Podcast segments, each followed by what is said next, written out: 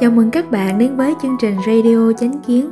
Chúng tôi muốn gửi đến các bạn những câu chuyện văn hóa thần truyền, nhân sinh cảm ngộ, bài học cuộc sống, khám phá sinh mệnh và những bí ẩn khoa học.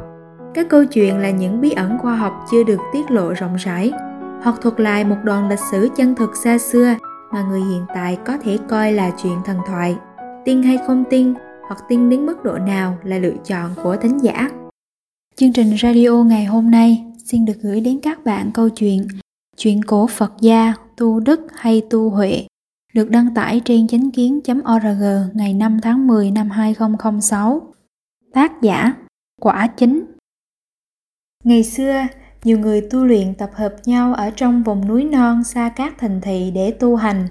Họ đến từ các viện tu học và có phương pháp tu luyện riêng của họ. Trong những người đó, có hai người cùng học chung một thầy, nhưng vì sự hiểu biết của họ khác nhau, cho nên mỗi người có một cách tu luyện khác nhau. Họ tu hành theo cách riêng của từng người và họ không can nhiễu lẫn nhau. Người học trò lớn chú trọng đến tu hành để được đức mà không lưu ý đến tu cho trí huệ. Người học trò trẻ thì chỉ chú trọng tu luyện cho trí huệ mà không chú ý đến tu tích đức. Vì người học trò lớn chỉ đeo đuổi tu luyện để được đức chứ không phải được trí huệ anh ấy ở trong tình trạng u mê và không thể phân biệt được tốt xấu trong suốt cuộc đời của anh ta.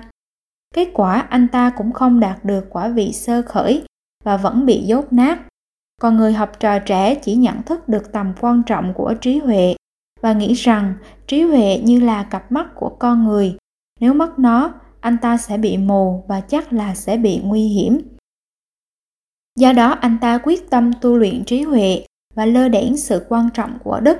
Sau đó, anh ta siêng năng tu luyện cho trí huệ và đạt đến quả vị a la hán trong khi đó, người học trò lớn đã chết vì già.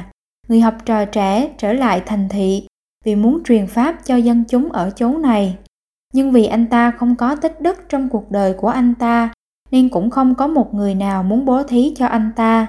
Mặc dầu anh ta bảo với mọi người là anh ta đã giác ngộ đến bậc a la hán cũng chẳng có ai buồn để ý đến anh ta. Bởi vì anh ta không chú ý tu luyện đức, thì làm sao mà nhận được bố thí và sự kính trọng của người? Anh ta đến nơi cung điện nhà vua, trước lối vào nguy nga. Anh ta chợt thấy một con voi trắng mang rất nhiều ngọc ngà châu báu. Nó thông thả đi chung quanh cung điện. Khi ở trạng thái yên tĩnh để quan sát, người học trò trẻ nhận ra rằng con bạch tượng chính là hóa thân của người học trò lớn chỉ chăm lo tu đức mà thôi. Người học trò trẻ yên lặng bước đi và thở dài. Người bạn học chỉ tu đức, kết quả trở thành con bạch tượng mang nhiều châu báu. Trong khi đó thì tôi chỉ tu luyện cho trí huệ mà không tu đức. Kết quả là sống rất khó khăn.